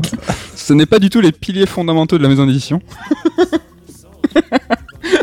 Non mais est-ce qu'on peut revenir sur, la, sur cette vérité quand même euh, Coucou, il n'y a pas eu euh, 40 000... Si, il y a eu 40 000 euros, 40 000 euros, 40 000 euros de coupé C'est ça. Je l'ai, euh, je l'ai extorqué de 40 000 euros. 40 000 signes, mais c'est c'est pas du tout pour couper court au débat, c'était pas ça l'idée. Non, non, non, mais enfin, faut savoir que quand on écrit des bouquins, ça arrive euh, régulièrement qu'on doit un peu raboter à droite à gauche, hein, parce que, enfin, nous, on a en- la charge de l'éditeur, c'est de s'assurer qu'il y ait une ligne directrice qui soit toujours suivie. Et euh, l'idée du débat arrêt jeux vidéo était très intéressante parce que dès le début, il a voulu ouvrir le débat par le prisme de Fumito Ueda, mais pas que. Mais euh, justement, j'essaie de le guider à chaque fois pour lui dire, euh, garde toujours en tête quand même euh, les jeux de Ueda, la vision de Ueda pour partir, pour lancer ton débat. Après, tu peux ouvrir sur d'autres exemples, etc. Mais toujours garder à l'esprit quand même qu'on parlait de Fumito Ueda et de ses jeux. Et des fois, il partait un peu hors sujet là-dessus, donc c'est pour ça. Mais rien de grave, rassurez-vous, et je pense qu'il s'en plaindra pas plus que ça. Non, je m'en plaindrai pas, hein, évidemment. Non, mais bien sûr, c'était un recadrage assez euh, assez important, effectivement, pour éviter le hors-sujet. Parce que oui, le débat, c'est l'art et le jeu vidéo, effectivement, à travers le prisme de Fumito Ueda, donc il fallait se concentrer un peu là-dessus. Et c'est vrai qu'il y a un moment où j'ai ouvert le débat de manière tellement large qu'on bah, ça parlait plus trop de Fumito Ueda. Non, mais au-delà de ça, c'est euh, quand on parlait 40 000 signes qui ont disparu, en vrai, c'est qu'il y en a 20 000 que moi-même, je n'ai décidé de pas intégrer au final dans dans l'ouvrage. Donc à la fois, il y en a dû en avoir 10, 20 000 qui ont dû disparaître euh, suite au retour de, de Nicolas, et 20 000 supplémentaires qui ont qui ont été coupés avant même d'être intégrés dans, dans le texte final. Donc ça, c'est euh, après, je pense que c'est un peu ce qu'on une démarche de création logique hein, pour un pour un ouvrage. Oui, hein. oui, Donc, oui. euh, et au-delà de ça, voilà, les remarques de Nicolas, euh, qui est mon éditeur, hein, donc je vais pas le critiquer, sont tout à fait pertinentes et sont tout à fait pertinentes et s'inscrivent très bien dans voilà dans sa logique éditoriale. Formidable. Euh, T'inquiète, moi, je le critiquerai pour toi si tu veux. Euh, Med, tu veux- Ouais, mais ce qui est compliqué dans, dans le débat sur l'art et le jeu vidéo, et là où s'est confronté Damien à une difficulté, c'est d'abord et avant toute chose de définir qu'est-ce que l'art. Et c'est là où ça a été super compliqué pour lui, euh, au début de, passer les, de, de placer les bases, de, de à quel mo- jusqu'à où il remonte, c'est hyper compliqué. Euh, l'art rupestre, allez, on y va. Enfin, c'est c'est- c'est assez compliqué. Donc Damien, ouais, est-ce qu'on peut essayer de poser les bases? Ça va être compliqué en 20 minutes. Ça, difficile. ça va être horrible en 20 minutes de poser Voilà. les bases et de répondre. et de après, répondre. euh, Donc euh, ça va être compliqué. Non, je, Damien, ne vais pas, toi je ne vais pas y répondre puisque l'ouvrage de toute façon est là pour ça. Ah, Mais ce qui est, en fait, ce qui est intéressant, c'est euh, qu'effectivement, c'est comme ça que j'en pris euh, le débat. À la base, généralement, quand il y a des, des réflexions sur l'art du jeu vidéo, euh, est-ce que l'art, enfin, est-ce que le jeu vidéo est un art ou pas, euh, ça oublie très souvent de, euh, bah, de définir ce qu'est l'art à la base, alors que c'est pourtant ce qui permet essentiel. quand même de voilà, c'est ce qui permet quand même de lancer le sujet et le débat. Donc, euh, donc je me suis dit pourquoi pas euh, partir euh, partir sur une vision d'ensemble sur ce qu'est l'art et montrer que justement quelque part les théoriciens de l'art eux-mêmes ne sont pas d'accord sur ce qu'est l'art. Donc c'est c'est là aussi toute la difficulté de l'exercice, c'est comment réussir à donner une définition concrète et acceptable et accessible de l'art qui puisse englober euh, voilà plusieurs visions qui en soi sont parfois antagonistes. Est-ce que tu penses que tu as réussi à, à, à mettre la définition euh, qui te convient le mieux sur l'art ou est-ce que tu penses que c'est impossible et que tu as fait une ébauche qui s'en rapproche le plus? Euh, Je pense que je vais pas dire que j'ai réussi à le faire, sinon je me mettrais au-dessus de tous les théoriciens de l'art qui en ont fait leur euh, leur sujet d'étude. Mais tu as le droit, moi je le fais. Non, donc, mais, mais l'idée, c'était justement de montrer les différentes visions qu'il y a sur, sur ce sujet et de se demander comment on pouvait les concilier. Et de voir que quelque part, finalement, avec l'évolution aussi même des, des arts, des arts euh, la théorie de l'art a évolué elle aussi, et donc ça a amené de nouvelles questions, de nouvelles perspectives qui ont ouvert un peu le sujet. Donc quelque part, la définition finalement reste très ouverte. Forcément. C'est qu'est-ce que l'art? Bon, ben, on explique qu'au début, on va partir sur la vision platonicienne. Donc c'était euh, lui qui considérait que l'art, euh, notamment, était inférieur à la nature parce que l'art n'arrivait pas à reproduire la vérité euh, intelligible. Bon, voilà, on va pas partir non plus sur les débats philosophiques de Platon, mais ensuite ça a évolué. Bah moi j'aime bien, ça, ça élève un peu. Ça a évolué un peu plus tard, justement, quand on était à l'époque d'Hegel, justement qui a, qui a un peu réfléchi sur la notion d'esthétique. Hein. L'esthétique aujourd'hui, c'est quoi? On associe ça nous euh, à tout ce qui est graphique, à tout ce qui est visuel. L'esthétique, en vrai, c'est la théorie de l'art au sens, enfin au sens d'études de philosophie. C'est la théorie de l'art et donc Hegel qui avait fait énormément de cours. Euh, qui ont été compilés hein, dans des différents ouvrages qui, euh, bah, qui s'appelaient l'esthétique, où il réfléchissait sur cette notion, qu'est-ce que l'art, et lui, pour le coup, il mettait l'art au-dessus euh, de la nature parce que ça allait au-delà de la simple représentation. C'est hyper compliqué euh, de, de, définir l'art et, justement les théoriciens eux-mêmes ne sont pas d'accord. Ce qui est encore plus compliqué avec le jeu vidéo, c'est que c'est un média qui est, qui est récent. Damien l'explique très bien dans le bouquin aussi, c'est qu'il euh, y a une temporalité dans la définition de ce qu'est l'art, c'est-à-dire qu'il y a 20 ans, il y a 30 ans, il y a 200 ans, euh, certaines choses étaient de l'art, n'étaient pas de l'art et le sont aujourd'hui. Tout à fait. Donc un, un, média qui est extrêmement jeune, on va pas, on va, on va tabler sur 50-60 ans si vraiment on, on, part sur les, sur les origines du jeu vidéo. Euh, si je, je, je, vais très large. Hein.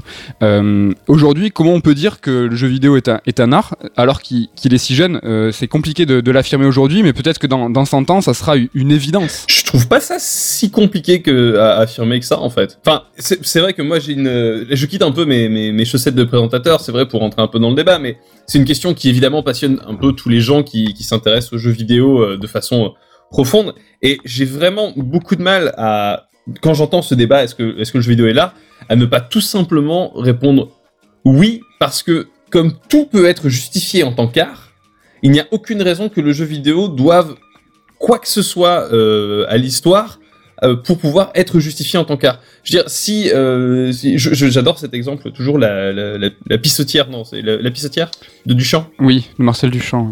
Ouais, euh, qui est le premier mec à avoir euh, cassé, euh, renversé la table de thé en disant l'art, c'est ce que je décide que, c'est parce que voilà, je suis un artiste. Point barre. À partir du moment où tu pars du principe que ça, ça peut être considéré comme de l'art, tout peut être considéré comme de l'art. Moi, j'ai une vision de l'art. Alors après, on, peut citer des visions de plein de théoriciens d'art. Pour moi, l'art, la, la définition que j'ai, c'est du marketing. L'art, c'est la justification. C'est-à-dire que tout peut être de l'art à partir du moment où tu le justifies d'une certaine manière. Tout, tout, n'importe quoi peut être de l'art. On parle des merdes d'artistes, on parle de plein de trucs. Et donc, du coup, à partir du moment où tu as la bonne justification qui va derrière, tu peux dire que telle ou telle chose est de l'art. Et donc, le jeu vidéo, c'est encore plus simple qu'ailleurs. Oui, Med. Non, mais là, est-ce que je peux te laisser dire ça Non, parce que sinon tu t'énerverais pas comme ça. non, mais parce que, alors, à mon sens, après Damien, ou coucou, je vous laisse, parler. Euh, là, tu parles de quelque chose qui est très très précis. Euh, tu parles de l'art contemporain, donc euh, où là, ben, en tout cas, très personnellement, moi, le jeu vidéo se rapprocherait plus, si on devait le désigner en tant qu'art, de l'art contemporain. C'est-à-dire que l'auteur prend une autre dimension et il y a toute, il y a toute une réflexion autour de, de l'œuvre, ce qui peut être différent en fait de l'art de la Renaissance ou ce genre de choses. Mmh. Là, par exemple, quand tu parles de Marcel Duchamp, euh, là tu parles d'un mouvement qui est le ready-made. Euh, c'est quelque chose qui est volontairement critique, qui est, qui, est, qui s'ancre dans une dans une temporalité très précise. Et le jeu vidéo, moi, peut, peut rentrer là-dedans parce qu'il y a une démarche de déconstruction. Ce qu'a fait Marcel Duchamp, c'est une, dé une déconstruction pour la critique. Et le jeu vidéo, en fait, là pourrait rentrer là-dedans s'il y a justement cette volonté de déconstruction. Mais euh, là, tu, tu parlais d'un exemple trop précis. C'est là, tu parles uniquement d'art contem contemporain. Je, je, prends cet exemple pour la simple et bonne raison que Duchamp, ça fait quoi? Ça fait euh, presque 100 ans maintenant, parce que je crois que c'était. Oui, c'était au début du 20e. Ouais, c'est ça. Donc ça, ça, fait déjà presque un, un, siècle maintenant. Depuis un siècle, l'art a pris des formes tellement diverses et variées. Ça, c'est parti tellement dans tous les sens qu'on a abandonné toutes les anciennes conceptions de l'art qu'on avait avant qui était euh, l'art euh, de, de, technique que pouvait être euh, avant la Renaissance, l'art du beau, l'art du machin. Oui, mais aujourd'hui, on est dans une ère d'acceptation totale de l'art. À partir du moment où on décide que c'est de l'art, c'est de l'art. Et ça, le problème. Mais qui décide? C'est trop facile. Mais oui, c'est trop facile. Mais je suis entièrement d'accord avec toi. Je trouve personnellement qu'aujourd'hui, l'art, c'est trop facile. Parce qu'il suffit juste de le décider et d'être reconnu par certaines personnes. Oui, mais tu confonds justement euh, voilà le point de marketing avec euh, avec ce qui en est ce qu'il en est réellement quelque part. Mais c'est qui qui décide ce que c'est réellement? Alors c'est justement toute la question, toute la réflexion, elle, elle tourne autour de ça. C'est qui décide? Est-ce que c'est l'auteur? Est-ce que, enfin, est-ce que c'est l'artiste? Est-ce que c'est les critiques? Est-ce que c'est le public? Est-ce que tu peux préciser justement l'avis de Ueda à ce sujet qui est assez intéressant, je trouve, et qui euh, apporte, enfin, qui ramène un peu le débat à notre sujet? Oui, ben il a un avis assez ambigu, Ueda, hein, puisqu'au début, euh, quand il, on lui demandait si ce qu'il faisait était de l'art, il répondait que non. euh, en, en gros, pour schématiser, hein, les, les citations exactes sont, sont dans l'ouvrage, elles sont un peu plus plus ambiguës que ça, mais au tout début, c'était vraiment cette idée non, moi je suis effectivement, je viens d'un milieu artistique, donc je parle pour Ueda, hein, puisqu'il a fait des études d'art. Euh, il vient d'un milieu artistique, mais euh, dans le monde du jeu vidéo, quelque part, il est là pour créer des produits pour une entreprise. Donc, euh, lui, il considère que bah, ce qu'il fait, c'est créer des produits, alors qui ont une forme artistique, mais il n'a pas, l'imp- enfin, il a pas la volonté à la base de faire de l'art. Ça ne veut pas dire qu'il n'en fait pas. C'est là aussi toute la subtilité. Donc pour lui, à partir du moment où c'est un produit, ça peut pas être de l'art. Bah, justement, voilà, il y a encore une fois cette fameuse dichotomie, et il, il revient dessus, il explique que l'art, souvent, il y a la dichotomie entre art noble, art populaire, et que bon, si on considère que euh, le seul art qui compte, c'est l'art noble, alors le jeu vidéo n'en est pas un. Mais euh, encore une fois, il y a toute une subtilité derrière qui est euh, aussi liée à la modestie japonaise, hein, une modestie qu'on retrouve chez pas mal d'auteurs japonais, mais qui est de, euh, quelque part, tourner un peu le débat pour montrer qu'en vrai ça va plus loin que ça et que justement l'art c'est pas juste une question d'art noble, d'art populaire et que ça peut transcender ses frontières, ça peut transcender ses barrières.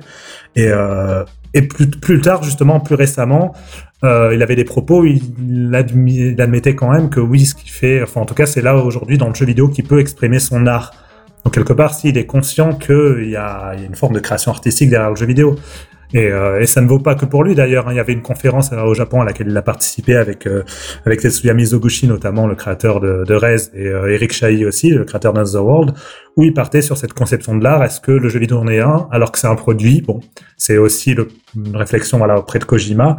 C'est euh, c'est assez intéressant. Ah ben, en, parlant, en parlant de Kojima, justement, il n'y a, y a pas que il y a pas que Ueda qui dit que euh, ce qu'il fait, euh, c'est pas forcément de l'art. Et est-ce qu'un produit est de l'art? Euh, Moi, je l'ai noté, euh, la citation de, de ton livre de, de Hideo Kojima. Si vous voulez, je vous la lis deux secondes. Euh, Kojima dit si 100 personnes passent à côté d'une œuvre, et une personne est captivée par ce que cette œuvre dégage, c'est de l'art. Mais les jeux vidéo n'essaient pas de captiver une seule personne. Un jeu vidéo doit être sûr que les 100 personnes qui vont y jouer pourront apprécier ce qu'il offre. C'est une question de service, ce n'est pas de l'art. Donc voilà pour Kojima. Si c'est un produit, ah, alors donc après il poursuit sur une, analogie euh, sur une voiture. On va pas rentrer dans les débats euh, là-dedans parce que c'est pas très. Même lui, euh, je trouve que c'est pas pertinent ce qu'il dit. il- Non. ouais. Mais Damien le dit dans le livre euh, à demi mot. Bah Kojima, c'est un peu bancal ce que tu dis. Et, Mais pas que euh, moi, parce qu'après derrière il y a un auteur aussi, enfin il y a un artiste graphique qui a euh, justement repris la comparaison de Kojima en disant qu'elle n'avait pas grand sens. Donc c'est euh, Mais c'est intéressant. Est-ce que le, est-ce que le jeu, alors est-ce qu'un produit peut être de l'art, mais est-ce que pour nous, en revenant, enfin sur le débat, est-ce que vidéo peut être de l'art Vous, euh, est-ce que, est-ce que c'est quelque chose, enfin comment vous le ressentez? Et, et si vous avez à citer peut-être un jeu vidéo, euh, quel, serait-il et quel, jeu vidéo se rapprocherait le plus de l'art Mais en fait, c'est- une question qui est très difficile parce que tu, ne peux pas. Enfin, la, première chose qui vient à l'esprit quand tu penses à jeux vidéo et art, le, niveau le plus basique, c'est direction artistique. C'est-à-dire qu'un un jeu beau a tendance, pour beaucoup, à être de l'art. Tu vois, tu vois, genre Flower, qui graphiquement était magnifique, on a crié à l'art tout de suite dès les premiers visuels. Et c'est quand quand tu vois une, certaine euh, une certaine liesse populaire autour de quelques visuels avant même d'avoir testé le gameplay, etc que pour moi, il y a un problème déjà d'appréciation artistique ou pas. C'est très compliqué de dire qu'un jeu vidéo est de l'art sur. Je- Coucou se fait griller par à peu près tout le monde sur la. Non, sur non, la non, au contraire, au contraire, je dis à Ahmed, vas-y, vas-y. hein. Parce que je l'avais, euh, bah, pour répondre à ta question, je suis, moi j'abonde à 2000% et ce que tu dis, Carta, au niveau de la direction artistique, c'est vrai qu'il y a la facilité euh, bah, de plonger là-dedans, c'est beau, donc donc c'est de l'art. Moi, euh, à titre très personnel, euh, comme je l'ai parlé tout à l'heure, euh, l'art, moi ça se rapprocherait plus de l'art contemporain et de la, de la déconstruction. Euh, C'est-à-dire que déconstruire le jeu vidéo, c'est sortir de, sa, fonction de base, qui est jouer. Donc pour faire d'un jeu vidéo de l'art, il faudrait que prendre un jeu vidéo et qu'il soit pas ludique, ou euh, se servir d'une fonction du jeu vidéo et la transformer. Donc pour moi, on pourrait parler des premiers jeux vidéo, des tout début, début, début. On va tennis Fortou, Pong pourrait s'appar- s'apparenter à l'époque, hein, recontextualisant à l'époque à une forme d'art, euh, ou Mario 64. Par exemple, euh, au niveau du, de, de- de l'approche de la 3D, euh, moi pour moi ça, ça, je le rapproche à une forme d'art, ou euh, l'ensemble de l'œuvre de Hideo Kojima, pour moi qui déconstruit le jeu vidéo, qui sort des, euh, des sentiers battus et qui va, qui va en fait le, le broyer, le percer euh, pour, pour aboutir à autre chose. Pour toi, en fait, la seule façon qu'a le jeu vidéo d'être de l'art, c'est de pas vraiment être du jeu vidéo? Ah, moi, tu vois, Ben, en fait, euh, parce que c'est pour ça. Alors, excuse-moi, mais Ouais, juste comme je le compare à mon, ti- à mon, à mon sens, hein, à l'art contemporain, c'est-à-dire c'est prendre, déconstruire la réalité pour pouvoir mieux la percer, pour pouvoir mieux la critiquer. Et, euh, le jeu vidéo, euh, si par exemple, ben, pour, moi, pour ça que moi, Ico me touche très peu. Ico a une construction très basique de jeu de plateforme, on va dire, et je suis très, assez peu sensible à, la, relation Yorda et du héros. Euh, en revanche, comme je disais, Metal Gear Solid ou euh, Mario 64 pour la 3D, ben là il y a une, une espèce de, de, de tran- ça, ça transcende le, le média, ça le transforme, ça le plie, Mais- et donc du coup, Tu euh, vois, moi j'aurais presque la- l'appréciation complètement inverse de la tienne en fait. C'est-à-dire que pour moi, le jeu vidéo, ce qu'il a par rapport à tous les autres arts classiques, euh, 7ème art et compagnie, euh, ce qu'il amène véritablement, c'est l'interactivité.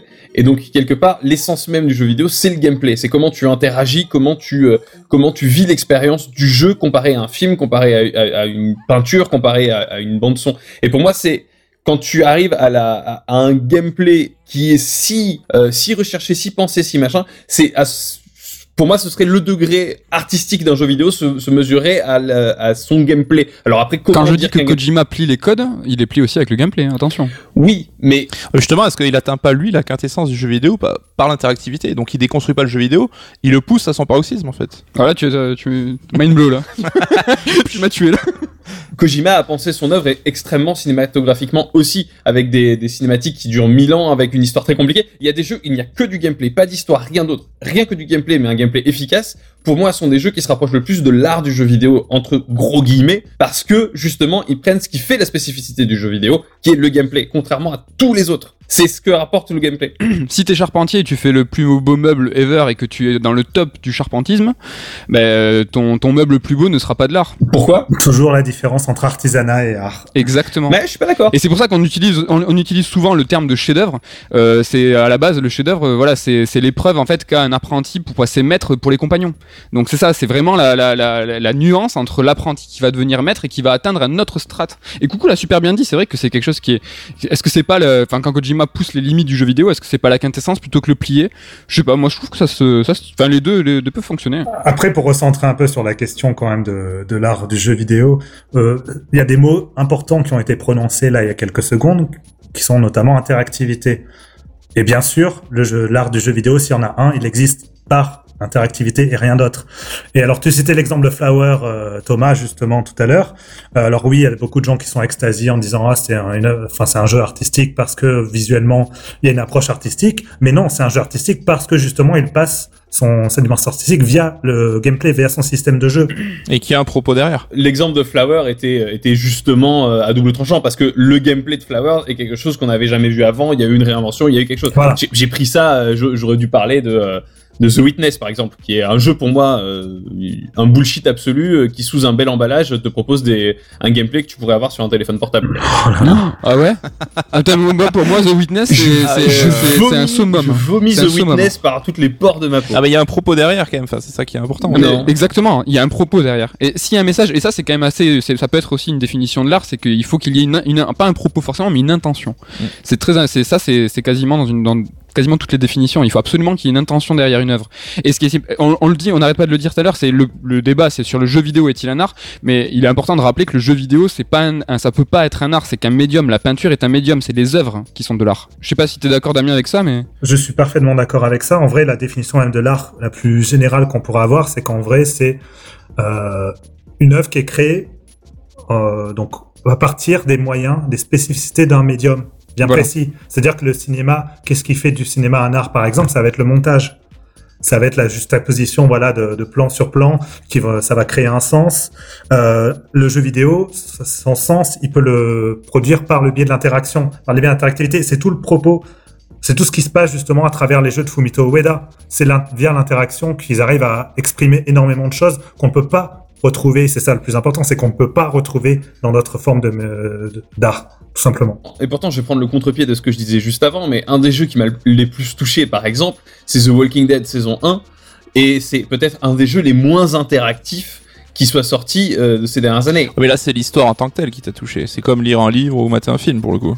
Même si j'ai rien contre. Oui, et pourtant, ça reste un jeu vidéo. Oui oui bien sûr. Mais au-delà de ça, il est très interactif puisqu'on on fait des choix constamment Ouais, le mais jeu, c'est- donc ça reste complètement D'un d'un point de interactif. vue interactif, c'est le niveau zéro de l'interactivité. Bah, c'est un peu un livre dont t'es le héros, mais euh, en jeu vidéo, donc ça reste. Enfin, tu vois, le jeu vidéo, c'est pas tellement le gameplay, sa spécificité, c'est l'interaction. Et l'interaction peut être plus ou moins limitée. Mais du moment que tu peux avoir des décisions qui influencent et que tu, tu, tu, tu fais de l'histoire ton histoire, bah, ça reste l'interaction. quoi. Exactement, et quelle que soit l'influence. Donc un livre dont vous êtes le héros, c'est un jeu vidéo. Pas du Non, tout. rien à voir. Ouais. Est-ce que C'est un livre. Ah bah, non, si, mais si on est-ce que prend- c'est si on sûr- prend ta définition. Mais non. Est-ce que c'est fait sur un écran? Est-ce que c'est fait avec du son? Est-ce que, enfin, on a, on a aussi des, voilà. Donc, il y a d'autres éléments. C'est un Ah, médium audiovisuel, euh, le jeu vidéo. On parle dans le cadre d'un jeu vidéo. Oui, ce que veut dire coucou, c'est que l'interaction, elle peut intervenir à plusieurs niveaux. C'est pas, il n'y a pas que bouger ton avatar. Avoir une Ah, influence sur ton histoire, ça peut aussi entrer dans, l'interactivité au sein d'un jeu vidéo. Mais justement, ben, le livre dont vous êtes le héros, euh, c'est un jeu vidéo, oui, quand même, euh, ne, ne va pas, tu vas trop loin là.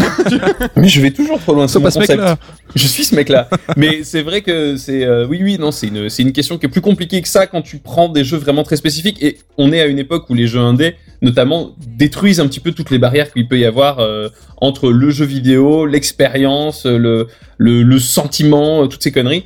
Euh, c'est c'est vraiment un melting pot en ce moment et on vit une, une période où la question est, est très compliquée à, à trancher de manière simple comme ça pouvait être au tout début du jeu vidéo. Ouais, mais on parlait justement des intentions tout à l'heure, et ce qui est un peu dommage aujourd'hui, c'est qu'il y a plein de gens qui ont saisi ça et qui vont faire tout leur possible pour créer une intention derrière le jeu, même si c'est mal fait et artificiel, en disant regardez, regardez, on a une intention, on est un peu une œuvre d'art, et on se retrouve avec des trucs nuls. Donc c'est marketing. Bah, marketing, je pense que c'est plus une volonté d'un mec qui se dit ah là là, je veux faire un truc marquant et tout, que vraiment du marketing au sens euh, capitaliste. Oui, entend. Et puis surtout, il y a parfois une, une mauvaise compréhension de ce qui fait justement un bon jeu vidéo ou une bonne œuvre d'art. Euh, C'est-à-dire que l'intention ne fait pas tout non plus. Et, et quelque part, euh, vouloir faire... pas- Il y a beaucoup de jeux qui veulent se la jouer à la Fumito Ueda, par exemple, et qui n'arrivent pas du tout à en approcher, ne serait-ce que même la sensibilité, mais même aussi la, la qualité dans, dans la richesse des détails, dans les mécaniques de jeu. Parce que Fumito Ueda, avant tout, avant de se dire, moi je vais faire de l'art, d'ailleurs, au début, il ne se le disait pas, hein, si, on, si on reprend ses citations, mais avant, avant tout, son principe, c'est euh, j'ai une idée de concept de jeu. Ouais, c'est ça. Enfin, il est vraiment. Alors bien sûr, il va son concept en lui-même va à l'encontre de ce qui se fait en général dans le jeu vidéo parce qu'il il veut faire ce qui ne se fait pas ailleurs. C'était une, une démarche un peu de voilà volonté d'aller à contre-courant, de proposer quelque chose de minimaliste alors que la plupart des jeux étaient très bavards quand en 2000 euh, justement au début de l'arrivée de la PlayStation 2, il y avait l'arrivée des doublages etc. Donc c'était des jeux très bavards. Lui, c'est faire un truc euh, très à contre-courant et minimaliste possible. Mais son, son, le cœur de sa réflexion, elle se base toujours autour d'une idée euh, propre au jeu vidéo, donc liée à l'interaction. hein. Ça va être euh, attraper Yorda euh, par la main et, faire des phases de plateforme dans, dans Ico. Ça va être affronter des, des, des colosses géants, donc grimper sur leur dos dans, dans Shadow of the Colossus. Et ça va être euh, être dans la relation avec Trico, euh, avec un animal donc virtuel dans, euh, dans The Last Guardian. Et c'est des trucs qui ne peuvent exister que par, euh, que par le biais du jeu vidéo.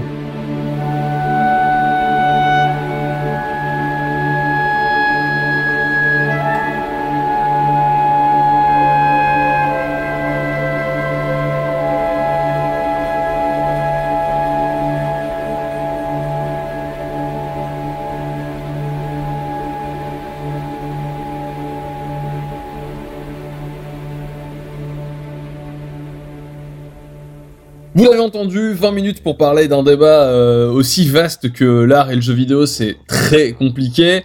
Euh, Damien, il y a donc, on, comme on le disait en tout début, euh, avant de se perdre encore une fois, euh, il y a un, toute un- une partie du livre qui est consacrée euh, à ce débat-là euh, dans, dans ton livre sur Ueda. Pour l'écrire, évidemment, tu ne t'es pas inspiré uniquement de ce que tu as vu par la fenêtre. Tu dois avoir une, une- une sacrée bibliographie où ou en tout cas énormément de sources différentes pour pouvoir écrire tout ce que tu as pu écrire. Est-ce que tu pourrais nous aider à, si on veut aller plus loin, une fois qu'on a lu le livre, si on veut en savoir plus sur ce débat-là ou sur Fumito Ueda, est-ce que tu as des pistes, des sources, une bibliographie que tu pourrais conseiller? Oui, je vous conseille en priorité les propos de Thomas Boussagé, qui est euh, qui est vraiment le. non, sans, sans plaisanter. Ouais, mais tu peux le dire, Surtout tu pas. peux le dire.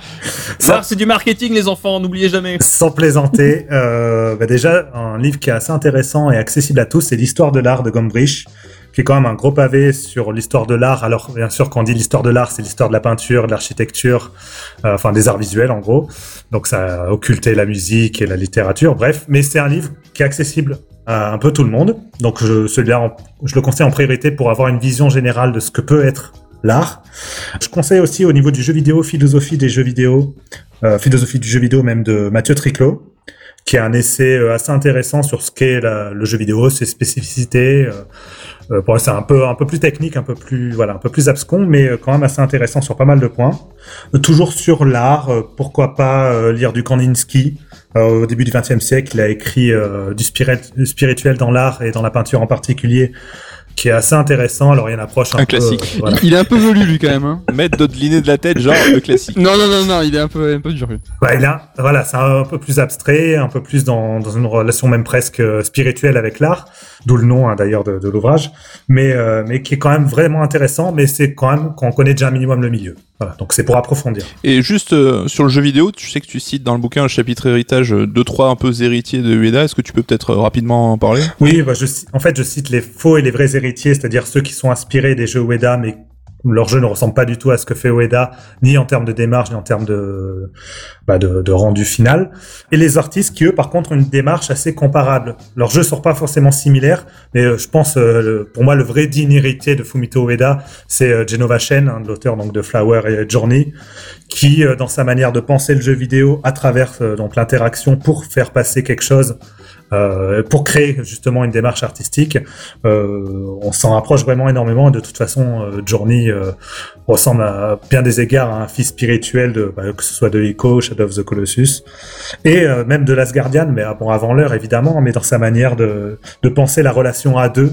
Euh, alors dans Last Guardian, c'est avec un être virtuel. Dans Journey, c'est carrément avec un autre joueur anonyme. Donc c'est assez intéressant aussi de comparer, de comparer les approches. Et c'est ça Carta un peu au lieu de TFPS. Oh non, mais il y a- y, a énormément de jeux assez intéressants et qui sont propres à, à l'art du jeu vidéo. Un, bon- un bon exemple, hein, et des jeux de style très variés. On citait tout à l'heure Kojima. On peut citer aussi les jeux de Suda 51. Pas les plus récents de Souda. hein. non, pas les derniers non. Non, non, les vrais jeux de Suda 51, c'est-à-dire jusqu'à No More Heroes 1. Après, il l'a fait que C'est ça. produire. Oh, Shadow of the Dam, il est pas mal. Il est bien, mais c'est pas, oui, c'est mais pas la c'est même chose. c'est- Et en occidental, t'as rien sous le chapeau? Bah, The Witness, on en parlait tout à l'heure, Jonathan Blow. Bah, euh, Genova Chain, c'est occidental. Oui, c'est vrai, c'est vrai. Genova Chain. Mais comme tu parlais de Souda 51, je m'étais fait un peu avoir.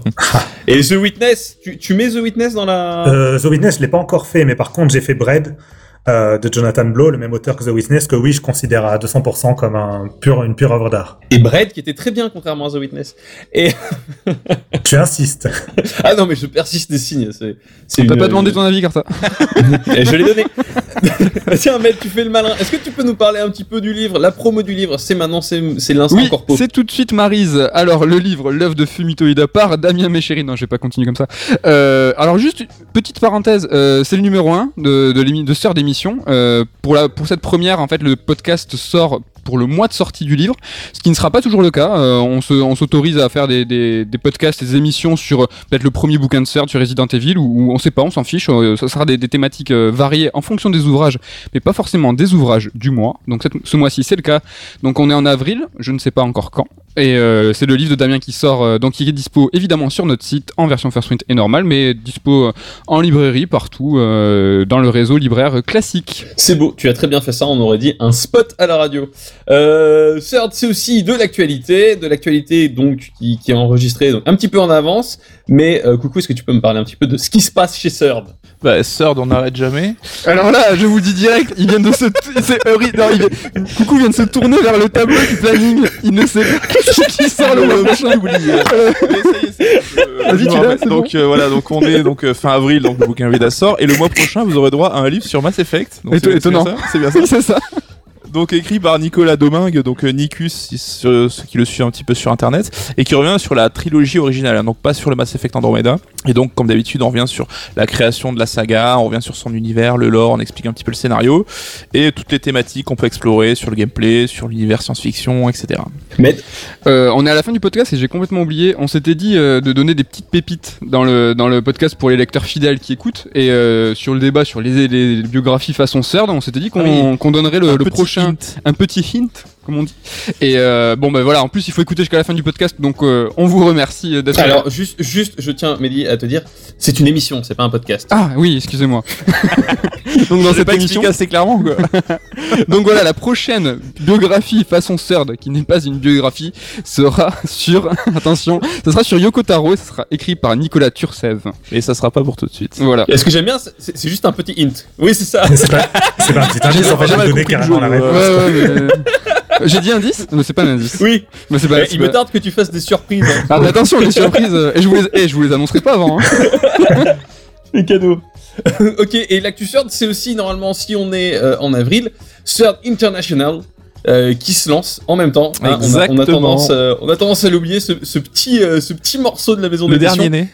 Ouais, mais euh, voilà, donc euh, normalement les bouquins en anglais, les cinq bouquins en anglais que sont, j'en oublie toujours un dans le tas, Final Fantasy 7, Zelda, euh, Dark Souls, Metal Gear Solid et c'est toujours le dernier que j'oublie Bioshock. et Bioshock qui sortent donc normalement en version véritablement imprimée sur du papier en anglais, entièrement traduit et un petit peu partout dans le monde entier. Exactement.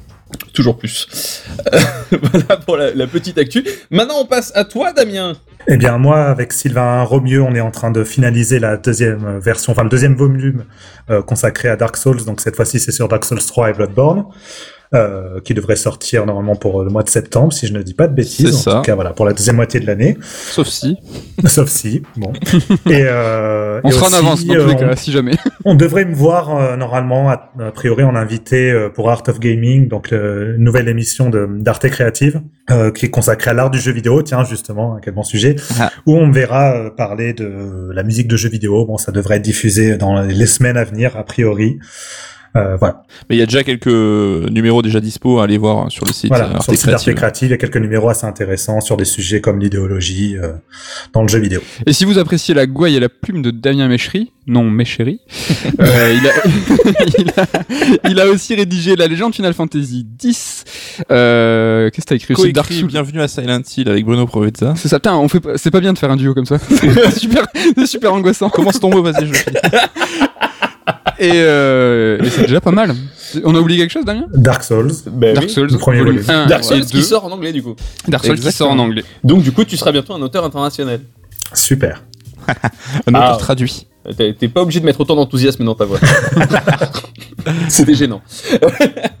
Bref, euh, on va passer maintenant à la petite partie remerciements parce qu'il y a quand même des remerciements à faire pour ceux qui ont œuvré euh, derrière cette émission. Euh, je pense notamment, euh, je vais faire le premier à Fox, Ouais, Fo- merci, Fox qui nous a aidé et qui a passé euh, un moment assez ubuesque euh, nous supporter. à nous supporter pendant qu'on expliquait cette émission qui n'est pas une émission mais qui n'est pas un podcast mais qui est quand même un peu un podcast mais pas totalement mais c'est plus une expérience mais on veut pas trop le dire. Donc euh, d'autres remerciements les gars? Bah, merci à Faskill hein, qui va monter ce podcast euh, qui n'est pas un podcast pour vous et rendre les voix audibles, enlever tous les bruits que fait Carta quand il fait que remuer, boire des coups, euh, faire le, le con sur sa chaise, etc. Et euh, Un grand merci à Damien euh, Méchery, notre Oui. premier invité. essuyer les plâtres, hein, il est toujours au rendez-vous pour, euh, pour essuyer les plâtres, de nos idées un peu. un peu Merci à vous. Et merci surtout aux auditeurs, lecteurs, donc qui ont découvert ce nouveau format pour sorte d'édition. On espère que ça vous plaire. hein. C'était le premier, donc euh, il y a certainement des choses à améliorer, mais en tout cas, n'hésitez pas à réagir, à nous donner vos feedbacks Ouais, sur on- Facebook, Twitter, par mail. euh, On a mis les pieds dans le plat avec euh, l'art et le jeu vidéo, donc euh, Ouais, ça sera moins, moins, moins poilu la prochaine fois. Moins poilu, moins velu. Ce sera peut-être. sinon je sais, vas-y, assume. Euh, moins poilu. Ah tu sais pas, on peut... moi je sens bien des, des gros débats bien sales euh, traités en 20 minutes à chaque fois. Je- ça me semble. Non, mais dites-nous voilà si ça vous plaît, si le rythme est cool, si vous voulez que ça soit plus court, plus long. Et si vous voulez que Damien revienne, c'est possible. c'est possible, votez un. En tout cas, sachez que le livre est quand même beaucoup plus intéressant que ce qu'on a dit dans le débat. Voilà, il est Ah, difficile. ben non, de- c'est plus possible. il est Damien difficile de synthétiser, donc euh, il y a beaucoup plus à découvrir dans Le mec bouquin, vient évidemment. de cracher donc, dans la soupe comme ça. oui, On ne réinvitera plus, En merci. tout, en tout cas, c'était un appel euh, évidemment pour vous à aller lire le livre. Et si vous avez lu le livre, j'espère que ce sera des, des- un petit bonus qui sera euh, qui sera sympathique à écouter euh, après avoir lu les, les mots très très très intelligents que Damien a écrit dans le livre. Contrairement contrairement à ce que je peux dire quand je dis que l'art c'est que du marketing que je maintiens. Voilà.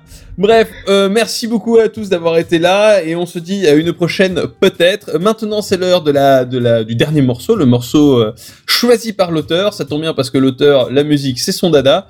Et l'auteur a choisi... Le prologue, en fait, de Shadow of the Colossus. Voilà. Qui est la musique d'introduction. Une introduction euh, muette, hein, euh, c'est-à-dire qu'il n'y a absolument aucun son, hormis la musique, pendant, pendant toute la scène d'intro du, jeu. Euh, une musique que je trouve absolument magnifique, qui, à mon sens, cristallise un peu tout, tout ce qui fait l'atmosphère, toute la poésie de, Shadow of the Colossus. À la fois dans l'instrumentation, hein, on a le côté sacré avec les l'orgue, les chœurs, on a le côté mélancolique qui ressort des violons et des très beaux moments de silence. S'il y a vraiment une chose que je voulais, euh, sur laquelle je voudrais que vous portiez votre attention, c'est sur les instants de silence. Quand les instruments se taisent, en fait, il y a une dimension sacrée que je trouve absolument magnifique derrière.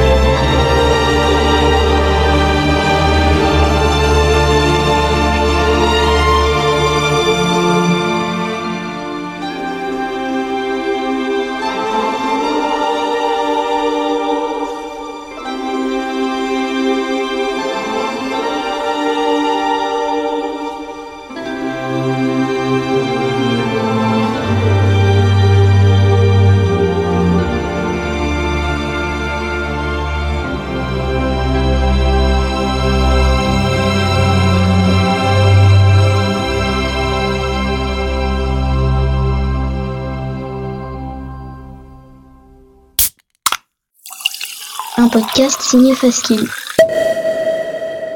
Faskill.com